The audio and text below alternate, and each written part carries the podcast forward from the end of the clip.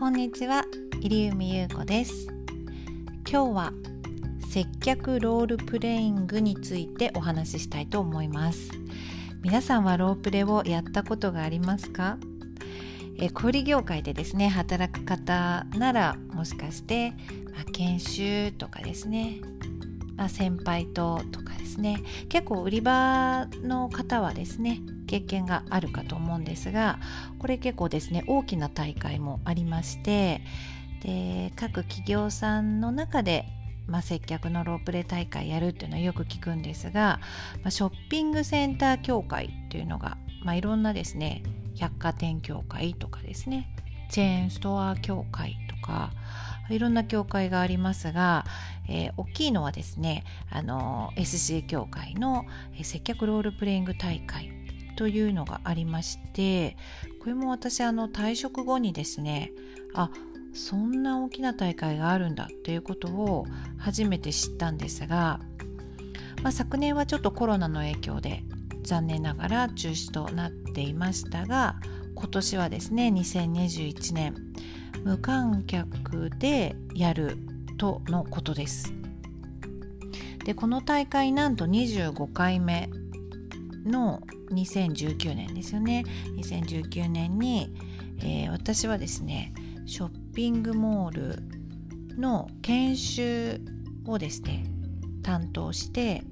その、まあ、ロープレ大会に向けてのですね研修をしてでそのショッピングモール内でロールプレイング大会をしましてで一番ですねあのー、まあ、優勝した人2位ぐらいまでですね1位2位をあの地区大会に、えー、行くということで2人が地区大会に行くということで、まあ、個別特訓をしたりして、まあ、ちょっと関わった経験がですね2019年ありました。まあ、私のですね担当した2人はですね全国大会には残念ながら行けなかったんですがこの大会はですねだいたい毎年3000人ぐらいですね販売員さんが挑戦してでまあ全国大会を地区大会勝ち抜いて全国大会を目指すというですね。で全国大会ですね日本一を決めるための大会に出場できるのはたったの24名ということでまあすごくですねあの皆さん一生懸命これに取り組むですね。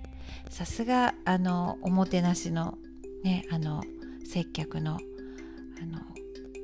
国だなと。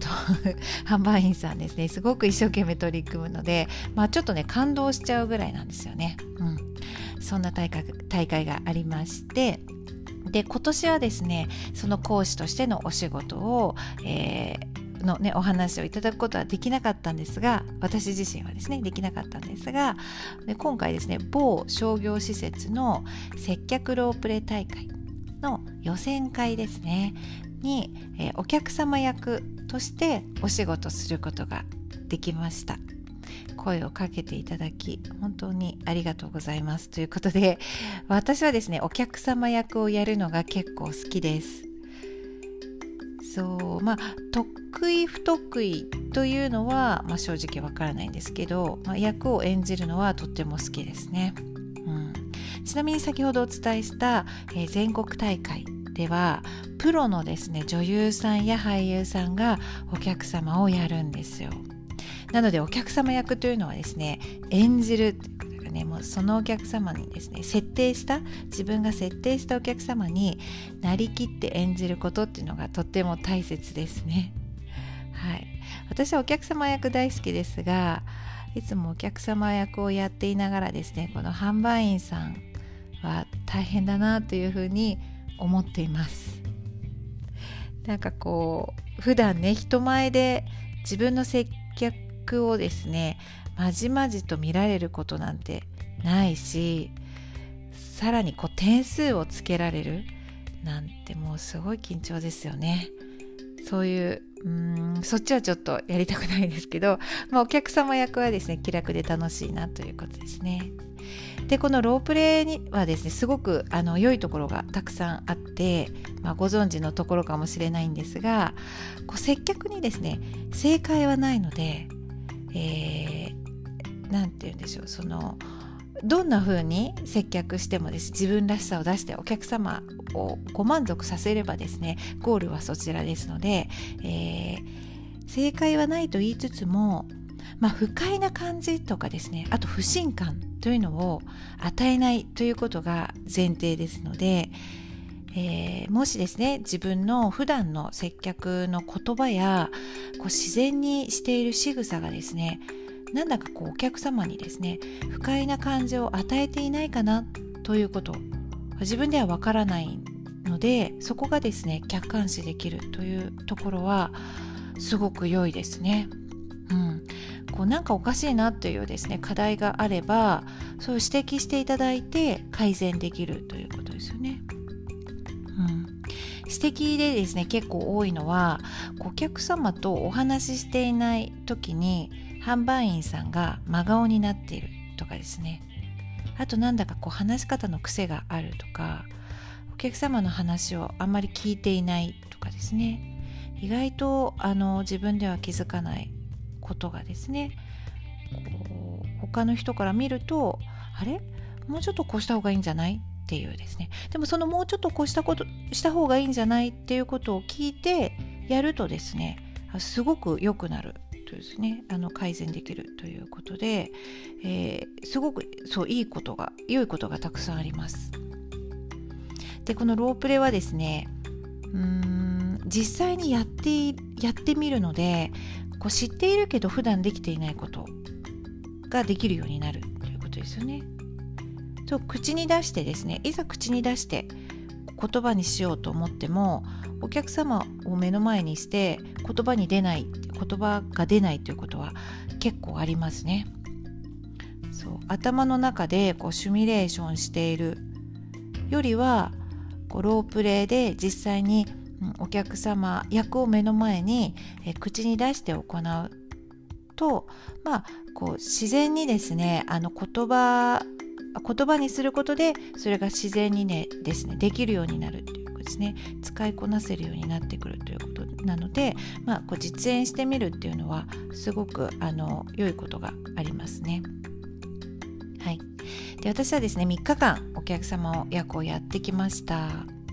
だいたい1日3 4 0人3日間ですよ。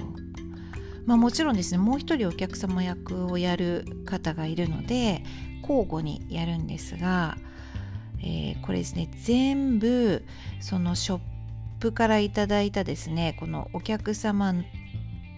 のあお客様役に、え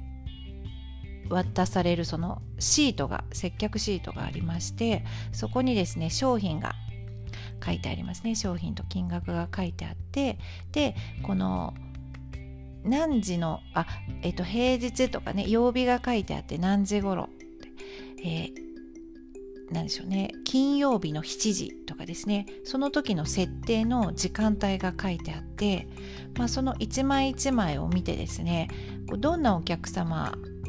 を設定してで、えー、接客ロールプレイングをしようかって全部考えて事前に考えていきます。だからいろんなですね設定を考えていくという、まあ、ちょっと事前準備が必要なんですが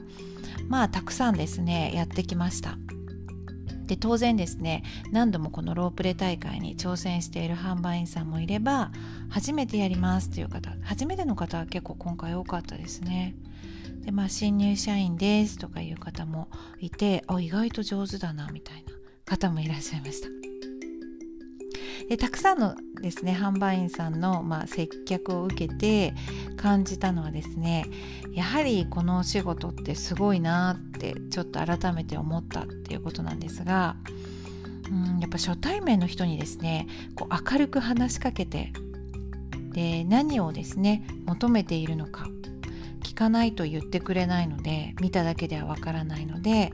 まあ、的確なですね質問をしたり、まあ、気の利いた言葉をですね言ってですねでお客様のですねお話に対してですね、えー、表情とか動作リアクションを返してそしてお客様の気持ちをですね、まあ、動かす、まあ、欲しいなって思わせるっていうですねまあこういう仕事ってすごいなって思いつつですね